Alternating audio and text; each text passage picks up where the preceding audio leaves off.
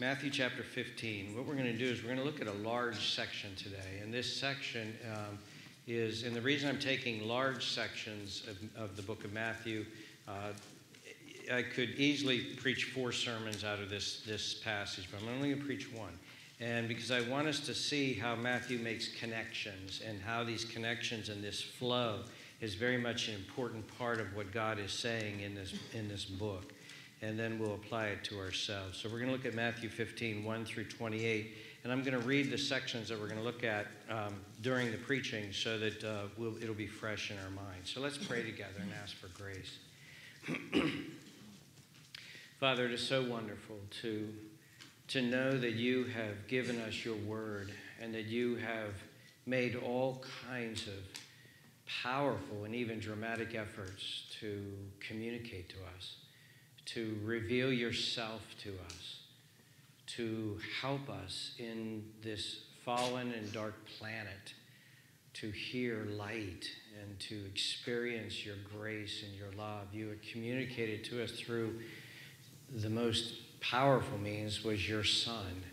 But then you, by the power of the Holy Spirit and through the inspiration, you have given us an infallible text that reveals your Son to us, helps us to, as it were, live back then and see Him and watch Him and hear Him and see what you incarnate looks like. So bless and be with us now. Help us to spend this half hour with Jesus and to learn from Him and speak to us, we pray, and help us, and even challenge us, we ask.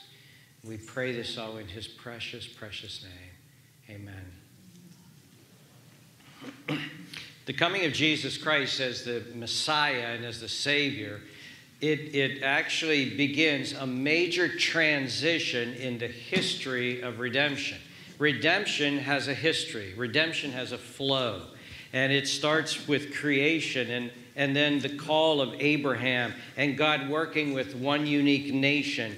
And then it comes with the coming of Messiah, and then this explosion into worldwide redemption as God is at work. And that's called the history of redemption. And the history of redemption has certain time periods in it and then transitions to different time periods. And we're going to see that, and you see that happening in the life of Jesus. In, we've already looked at John the Baptist as being a major transition figure. He was the last Old Testament prophet, and yet, and he also introduces and foreshadows, as it were, the coming of the kingdom. But I think you could really have to say that Jesus is the most important and major transition figure. It's a transition from the old covenant to the new covenant with his coming. It's a transition from the focus of God with the nation of Israel to the focus now being on the entire world. It's the transition that comes with a new kingdom and new expectations. And we've seen that in the parables. In the parables, Jesus was helping us to understand that transition. In the book of Matthew, which uh, many scholars believe, and I think they're right, has a, a focus to a Jewish audience Matthew is, is very sensitive in helping us to see these transitions so that he can speak to the Jewish people of these transitions and what is taking place. And I hope that you will see that that's important in understanding these two very kind of diverse sections that we're going to look at this morning. And the first section is verses 1 through 20. And um, I'm a big Ray Charles fan, and Ray Charles, uh, they did an, he did an album and it was called Genius Loves Company. And I think it's one of the greatest albums he ever made. But it's uh, Ray Charles took all these other great singers and he would sing duets with them. And uh, the second great uh, singer that uh, another one that he did, uh, he did a song entitled "Here We Go Again." Here we go again. She's back in town again. She'll break my heart again one more time. It's a great song. But anyway. I felt like that as soon as I read chapter 15, verse 1. Here we go again. Chapter 15, verse 1. Then the scribes and the Pharisees who were from Jerusalem came in, came to see Jesus, saying, Now let's just pause here. These are the big wigs. These are the heavy hitters. These guys have come from Jerusalem. They've taken a journey to seek out Jesus, to probably to challenge him, to test him, to silence him, to humiliate him, to oppose this kingdom. All right? And you can see that, verse 2. Why do your disciples transgress the tradition of the elders? For they do not wash their hands when they eat bread. He answered and said to them, Why do you also transgress the commandment of God because of your tradition? For God commanded, uh, saying, Honor your father and mother and your mother, and he who curses father or mother, let him be put to death. But you say, Whoever says to his father or mother, Whatever profit you might have received from me is a gift to God. Then he, then he need not honor his father or mother. Thus you have made the commandment of God of no effect by your tradition. Hypocrites! Well did Isaiah prophesy about you, saying, These people draw near to me with their mouth and honor me with their lips, but their heart is far from me, and in vain they worship me, teaching as doctrines the commandments of men. Then he called his, the multitude to himself and said to them, Hear and understand. Two imperatives. Hear and understand. Not what goes into the mouth defiles a man, but what comes out of the mouth. This defiles a man. Then his disciples came to him and said, Do you know that the Pharisees were offended when they were heard this saying? And that word offended is the Greek word scandalizo. And so they were scandalized. They were actually angry by what he said. But he answered and said, Every plant which my heavenly Father has not planted will be uprooted. Let them alone.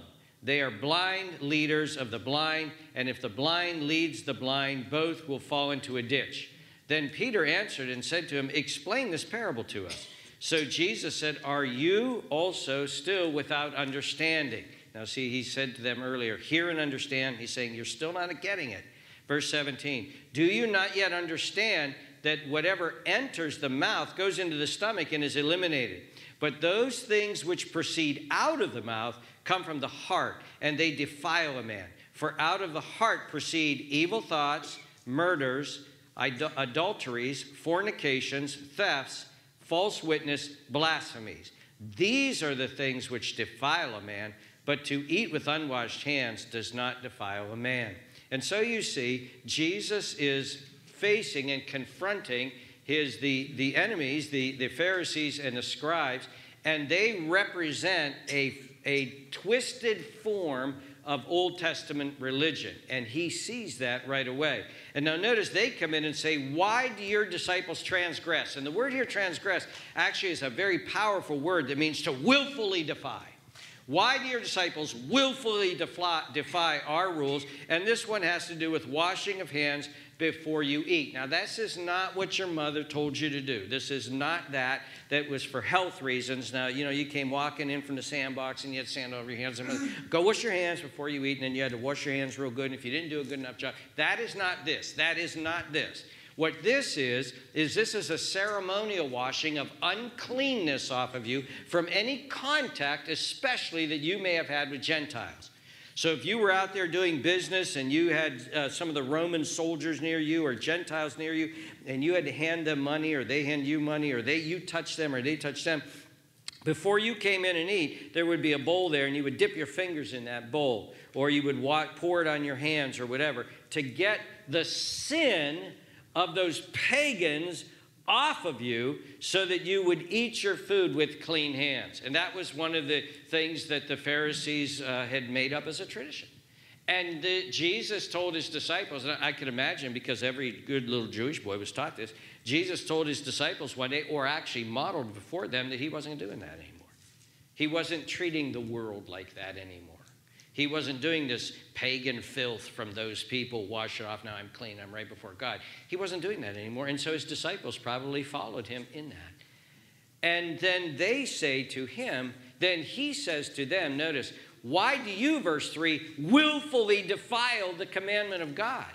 willfully disobey a commandment of God. And of course, he gives them the example. The Bible says to love your parents, to take care of them, to honor them, to provide for them. And you say, oh, you can say to your parents, no, this money that would be to buy you food to take care of you, I, it is a gift to God. I'm giving it to God because I am so holy. Here, I'm giving it to God. Oh, by the way, Mr. Pharisee and Mr. Scribe, here, you guys take this. I'm giving it to you. And therefore, you defy your parents. You defy God. You disobey his command because of these traditions, human traditions that have been made. And so you see, this is a huge controversy that is going on here. Now, I'm going to pause here for a second because this is very important. Um, we're, we're, we're planning a, a, series of sermons, uh, hopefully within this year or next year, entitled Here I Stand, because we want, especially the younger generation here, to understand that there are some things that you need to believe and never compromise over. Never. And this is one of them. This is the principle, the biblical principle that the Word of God alone has authority, and that man made traditions must be in subjection to the Word of God or must be rejected if they defy or they contradict the Word of God. Now, historically, this is a biblical principle. Jesus is giving it to us here in Matthew 15. Historically, this is sometimes called a Protestant principle, but this was way before the Protestant Reformation, where people recognized that God's Word is superior and supreme over human tradition. And this is, it's called a Protestant principle because this is the problem. This is the major disagreement that we have with the Catholic and the Eastern Orthodox Church. Those churches have, eh, have two levels of authority the Word of God, the Bible, they claim, and human tradition, their traditions, their religious traditions. And as those two, they believe, function side by side, we look at them and say, no, no, no, no. Your human traditions contradict the Word of God. And if they contradict the Word of God, then we're done with your human traditions. We're done with them. The Word of God speaks of salvation by grace, through faith, not of works, through Christ alone. And the Roman Catholic Church and the, and the uh, Eastern Orthodox Church and these type of churches, they have this mixture of works and grace. And then you need candles, and you need holy water, and you need meatless Fridays, and you need last rites, and you need icons, and you need priests, and you need rosary beads, and you need Mary, and you need the saints. You need all of those things as well. And the Protestant principle says we defy that. We defy that. Salvation is by grace alone, through Christ alone, by faith alone, and it is not of works. Your human religious traditions contradict the Word of God, and therefore we cannot follow you in this. And dear friends, do not give this up. Do not give this up. I try to be a nice guy. I try to be a loving guy. I try to be a get along with people guy. But if you begin to push against the gospel, this is when I'm going to be as stubborn as a mule and not go anywhere. And dear friends, that's what we need to be. That's what we need to be. We need to hold this firm. Don't give this up. And that's what Jesus is teaching right here. You're taking the traditions of men and you're contradicting the Word of God. And that's the biblical principle. So then he teaches about food. He gathers the crowd together. He says, Here, everybody, come here. I need to talk to you about something. And here, notice, is a major transition going on. A major transition. Because in the Old Testament, there were dietary food laws. And those dietary food laws were set in place during that period of redemptive history to keep Israel separate from other people. Try living with somebody who has a very different diet than you do. Try living with them. Try inviting them over. It's difficult. There's challenges associated with that. God gave these the Jewish people very specific dietary food laws Part of it was to keep them separate from other people. Part of it was to teach them some very important things about being a separate, set apart people for God. And now, Jesus, at this point, Jesus is actually eliminating those. He's now think of think of the, how these words are coming to people who have been taught the whole life. Oh, don't eat pork. Oh, don't eat this. Don't eat that. You can't even order a cheeseburger in Israel today because that's dairy on top of pork. You can't do it. You can't do it. First thing I did when I got back from Israel is I ordered a cheeseburger. I just was missing them so bad. And, uh, and, and notice here, look at verse 11. It's not what goes into the mouth that defiles a man, but what comes out of a mouth, this defiles him. That would have been radically upsetting for everybody. What are you talking about? You're turning our life upside down. In fact, in, the, in, in, Mark, in Mark's account of this, Mark's, uh, it quotes this in Mark 7 19 because it does not go into his heart, but goes into his stomach and is eliminated. Thereby he declared all foods clean. So this is a major transition, isn't it?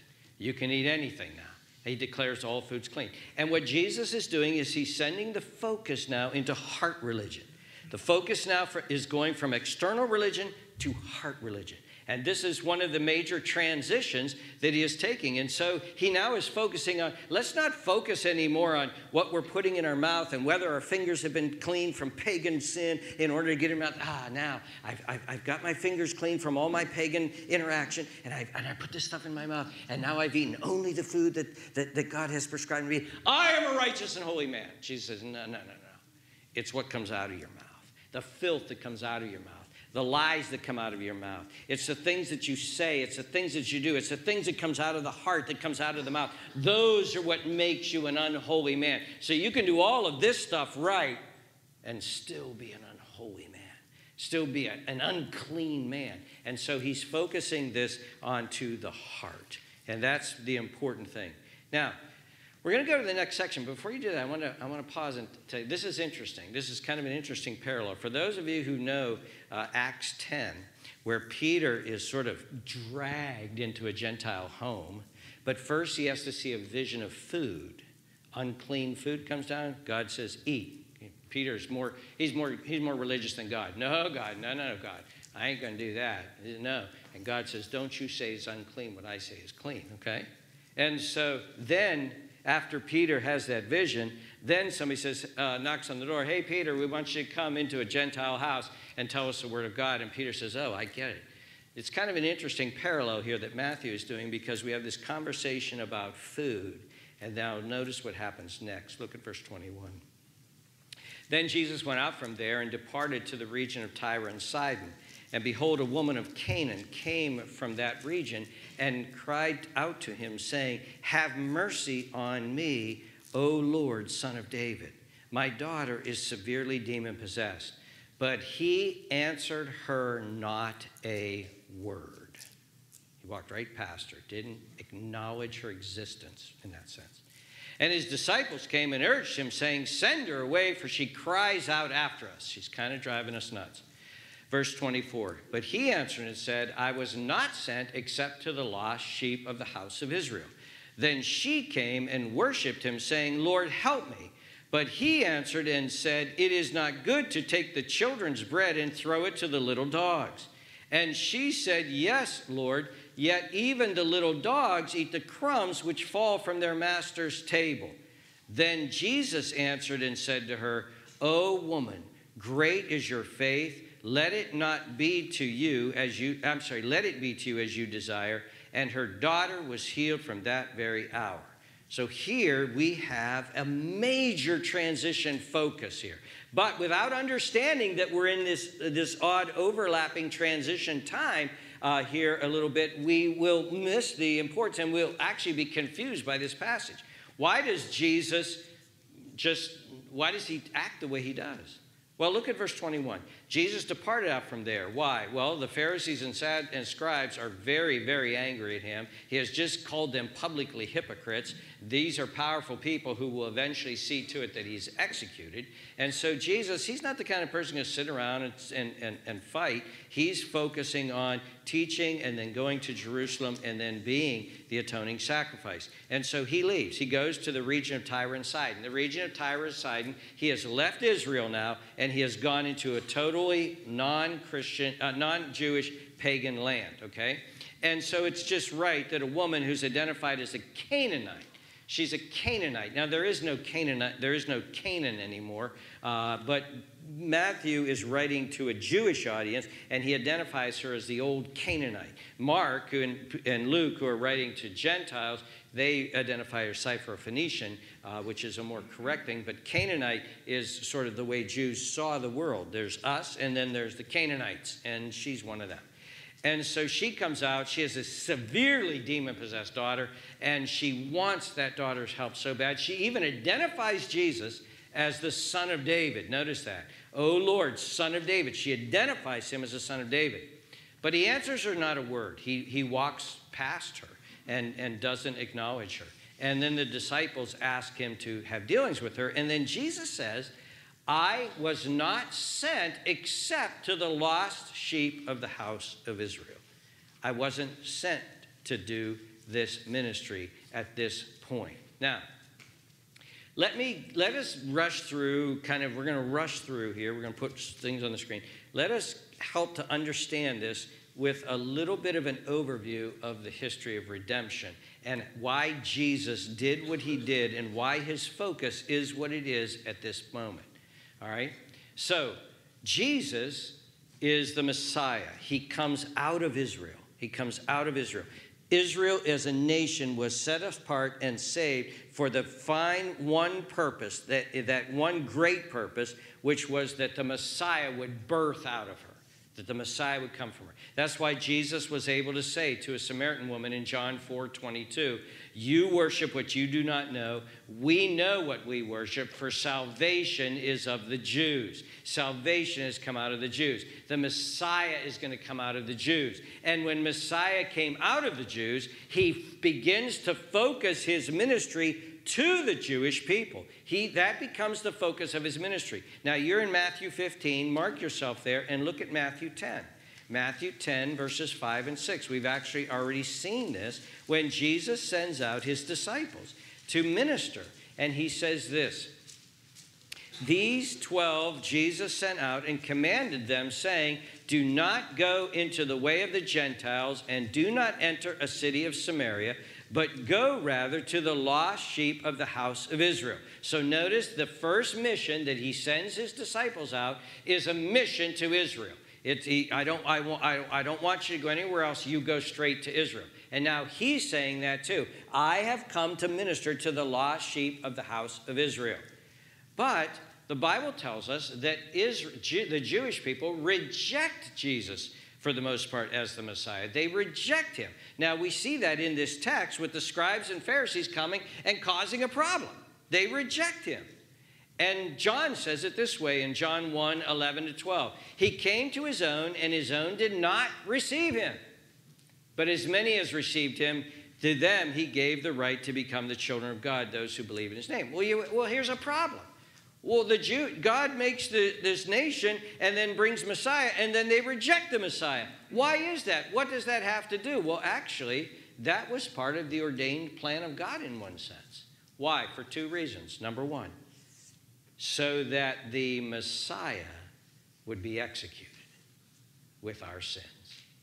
And the Bible teaches that in Acts chapter 2, the very first sermon that Peter preaches to the Jewish people in Israel, he says this Men of Israel, hear these words Jesus of Nazareth, a man attested by God to you by miracles, wonders, and signs which God did through him in your midst, as you yourselves also know, him. Now, listen to this being delivered by the determined purpose and foreknowledge of God there's God's sovereign work. You have taken by lawless hands, have crucified and put to death, whom God raised up, having loosed the pains of death, because it was not possible that he should be held by it. The Jews reject the Messiah and execute the Messiah, and that was God's ordained plan because he is a sacrifice lamb for the atonement of Jew and Gentile alike. And that was part of the ordained plan. And so when the gospel begins to go out, it does begin to go out with a focus to the Jewish people. In Romans chapter 1 and verse 16, Paul says this For I am not ashamed of the gospel of Christ, for it is the power of God to salvation for everyone who believes, for the Jew first, and also for the Greek. And so when these disciples go out and they begin to preach, they begin to preach the gospel first and foremost to the Jews. And then they go to the Gentiles. And they ran in, if you read the book of Acts, they run into this consistent problem. In Acts chapter 13, verses 45, it says this and following. But Paul is preaching. But when the Jews saw the multitudes that were coming for Paul uh, to listen to him, they were filled with envy and contradicting and blaspheming. They opposed the things spoken by Paul. Then Paul and Barnabas grew bold and said, It was necessary that the word of God should be spoken to you first. You are the Jewish people. You brought Messiah. You are salvation comes from the Jews. It was, it was important, it was necessary that we preach you first. But since you reject it and judge yourselves unworthy of everlasting life, behold, we turn to the Gentiles. For so the Lord has commanded us I have set you as a light to the Gentiles, that you should be for the salvation of the ends of the earth. Now, he's actually quoting an Old Testament passage that's supposed to be about Israel, and here these Jewish apostles are saying, We're to be, we're going to follow this calling, we're going to be a light to the Gentiles. Verse 48 says, Now when the Gentiles heard this, they were glad and glorified the word of the Lord, and as many as had been appointed to eternal life believed. You see, Jesus expands this ministry. Look with me, again, you're back in Matthew 15 perhaps by now. Look at the end of the book of Matthew, the very end of the book of Matthew.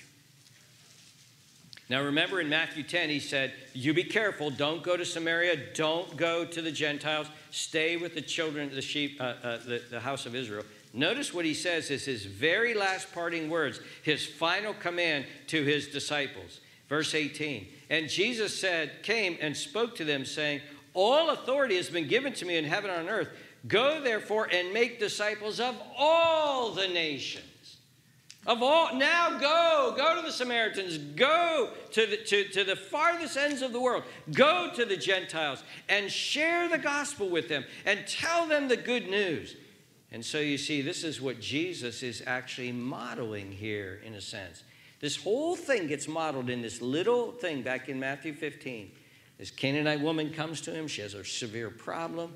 Jesus ignores her because the focus right now is for Israel during this transition period. And yet she says, I know, Lord, I know. The children should get the bread. You don't take the children's bread and give it to little dogs. But there's so much abundance in you, so much bread in you, so much power in you, so much goodness in you, so much greatness in you. Just give me a crumb. Just give me a crumb.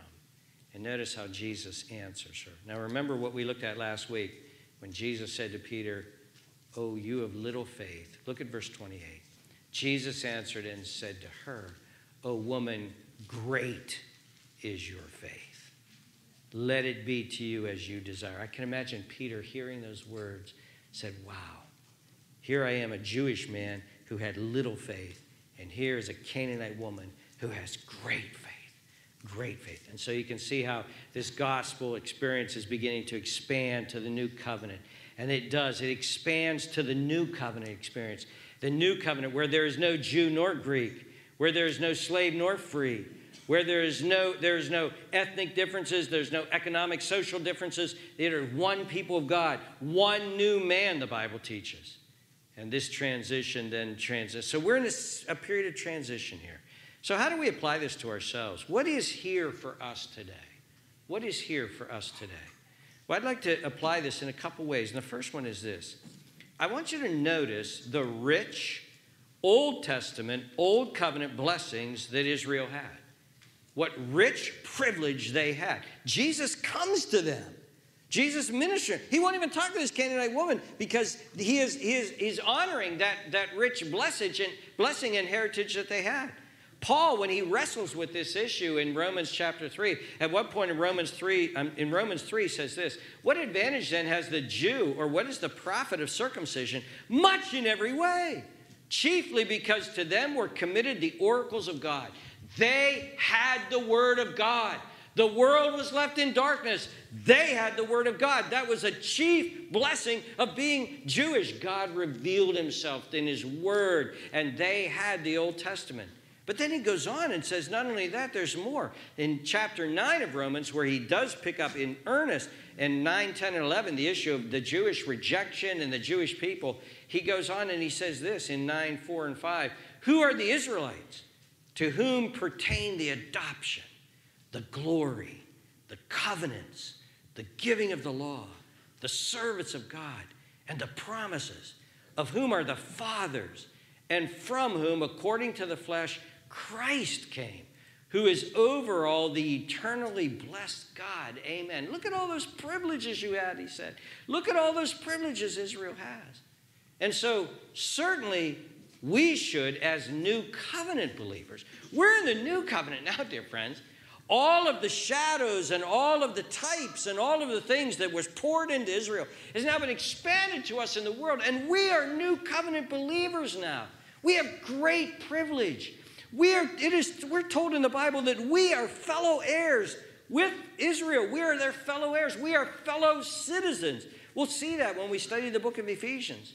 We are the true seed of Abraham, Who's the true seed of Abraham? It's Jew and Gentile, slave and free, all ethnic, all, all, all nations who believe and have the faith that Abraham had in the Messiah.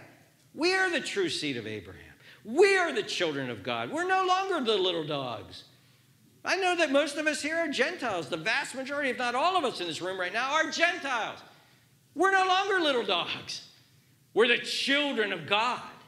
We're the sons and daughters of the living God. We have been incorporated in. We are part of one new man. We are fellow heirs and fellow citizens. We are redeemed. We are justified. We have been set apart. We have been chosen and called and justified, and we are glorified. We are sitting right now at the right hand of the throne. We're going to look at this Sunday in Bible study. We have these privileges. And, dear ones, we need to so appreciate that. We need to appreciate that. And we need to take advantage of that. And we need to stop squandering that. Don't squander that. We look at what's happening here in the book of Matthew and we're like, it's tragic what's happening. These arrogant Pharisees come walking in and start judging their Messiah, the very Son of God. And they're throwing away all of their privileges. Dear ones, we should take a lesson here. We should be humbled. We should look at this and say, I am a new covenant member. I have a, it is greater than the old covenant. Remember, Jesus said, There's no greater man than John the Baptist, but the least in the kingdom is greater than him. The least in the new covenant is greater than John the Baptist. I'm in the new covenant. I have all of these new covenant blessings. Dear friends, live that out.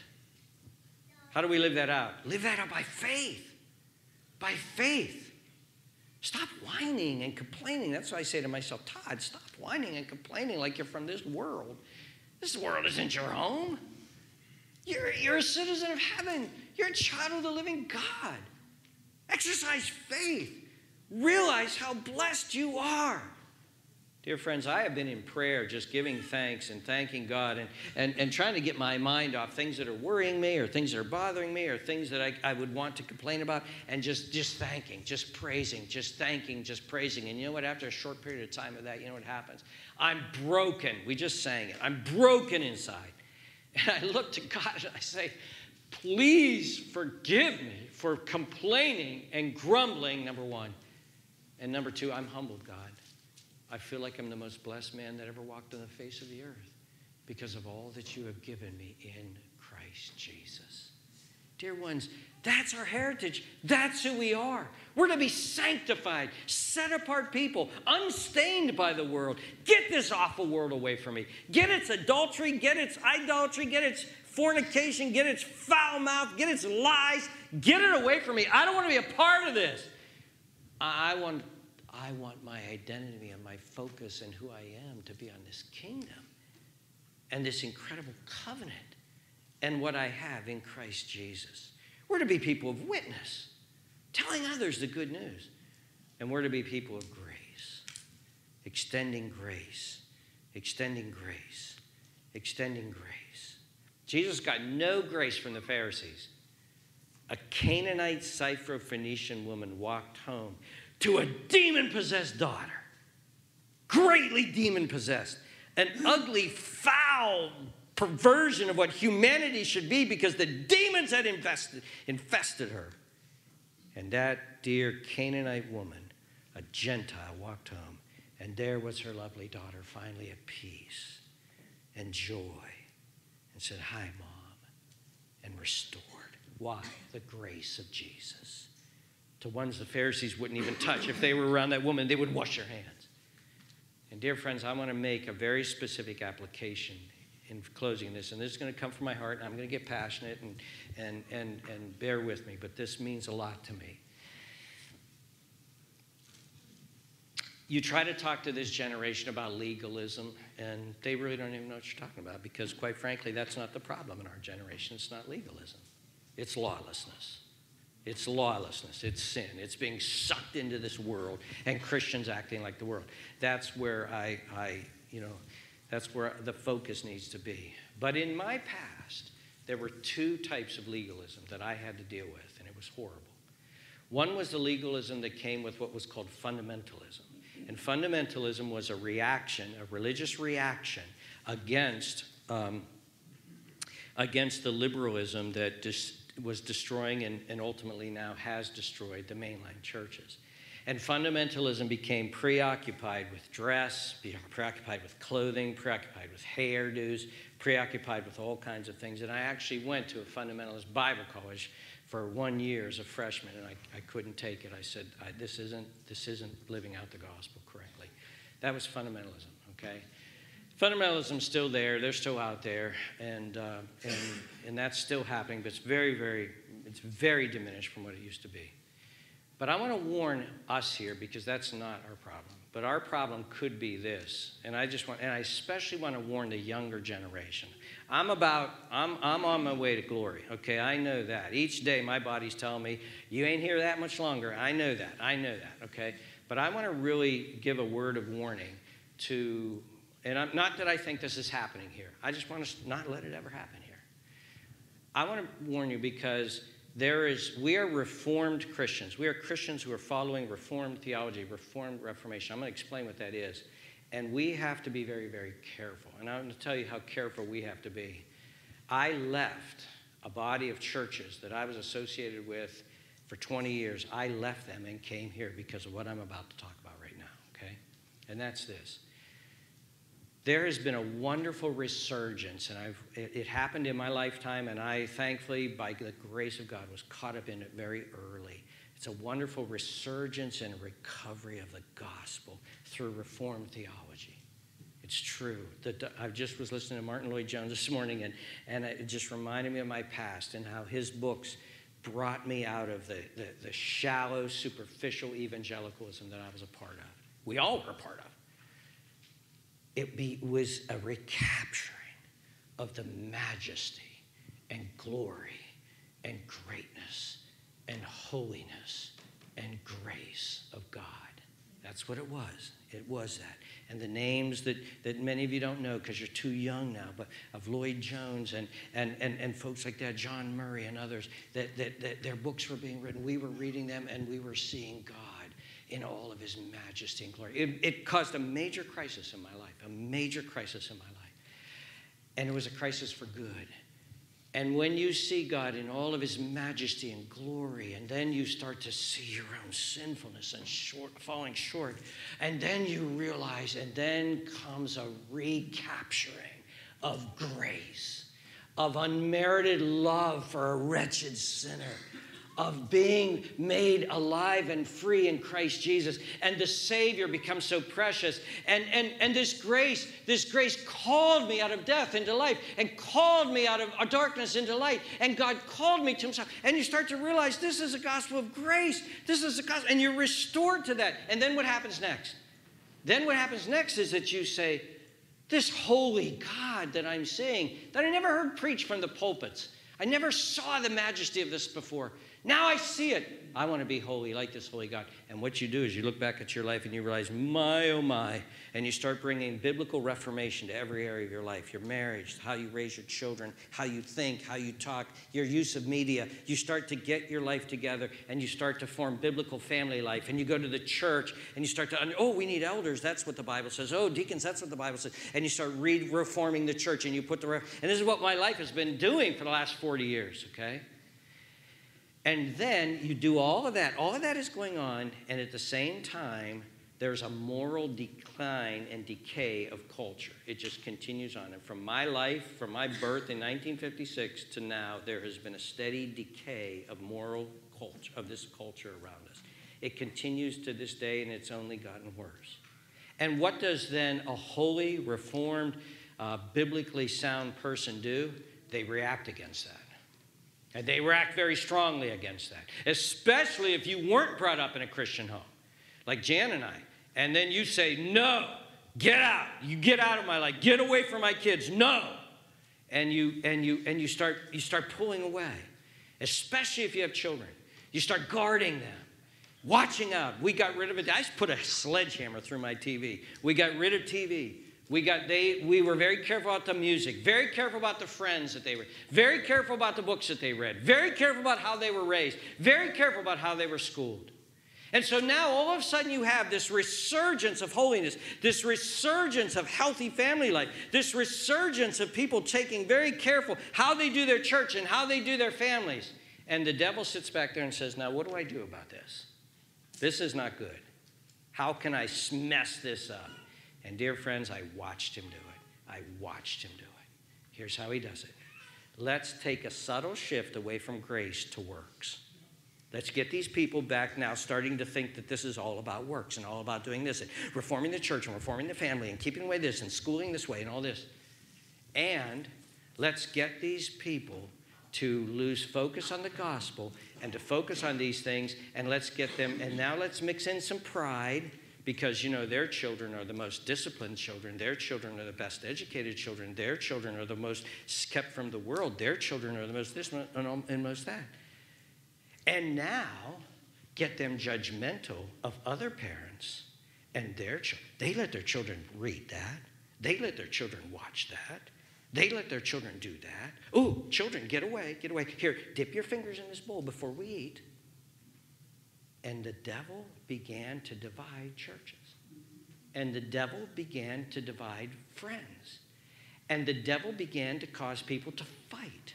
And churches took on identity. We're the homeschooling church. We're the church that doesn't watch TV. We're the church that does this. And people, unbelievers who are coming in to try to figure out what this gospel thing is all about, would come me and say, Pastor, I don't feel like we even fit here because we don't homeschool our kids. Or we let our kids watch TV. And we don't have, families won't even invite us over. And that's when I realized we became Pharisees. And then, dear friends, listen, because this is the worst part of this story. And, and to be honest with you, I moved here to Crossroads to protect my children from that. And I'll tell you another thing this church healed my family. And that's why I don't ever want us to go back there. Healed my children. I don't ever want us to go back there. But here's what happened, and I've seen it happen in those churches that I left. The kids who grew up in that environment, who saw a lack of joy, a lack of grace, a lack of love, a tightness, a criticalness, a judgmentalness, those kids grew up and said, I don't want to have anything to do with this.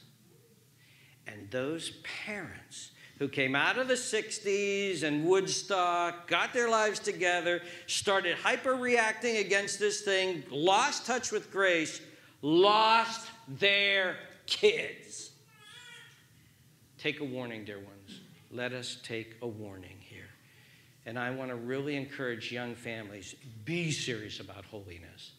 Be serious about how you raise your kids, but also be serious about grace. And don't lose the gospel. And understand the doctrine of Christian liberty. It is not our job to judge other people's servants. It is our job to stand before God. It's not my job to judge everybody else and extend grace to people and open your heart and open your, and your kids are more resilient and pull your kids away if you have to and tell them some things but then go out and make kids who have an evangelistic heart for people who are different than them so they'll go out and share the gospel with others and Jan and I got very, very, very, very committed to this. We did not want our kids growing up these little isolated Pharisees who thought they were better and more holy than everybody else and who couldn't reach out to the world and love them. And, dear ones, I want to urge us to do this. The Bible says this the greatest of these is love. Don't wake up in the morning and look in the mirror find that a Pharisee is looking back at you. Be a child of grace. Of grace. Let's pray together. Father in heaven, we ask and pray that you would help us as we watch the Lord Jesus navigate such a difficult, complex world that he had. Father, help us, we pray, as we navigate our complex world. Help us, we pray that we could be a people who love you love your majesty and holiness and, and are just enamored, even tremble at your greatness. Make, help us not to be superficial, silly, as so much of evangelicalism is today. But Father, help us not to turn to become Pharisees. Help us to be people like Jesus with open hearts. Open hearts Give us grace, we pray. Bless us. Help this church always to be a healing place where no matter what stage people are at, no matter how weirded out their, their life is or even their family is, that they won't be made to feel secondary because families are further along than them. They will be made to feel loved, accepted. They will be met with patience and kindness and grace and mercy as you were to us when we, as a mess, met you. Give us that grace, we pray. I thank you that this church is this this day. I know this church is. I know these dear families are. I pray that we will continue to be a place where all are loved by your great love. Help us, we pray. In Jesus' precious name.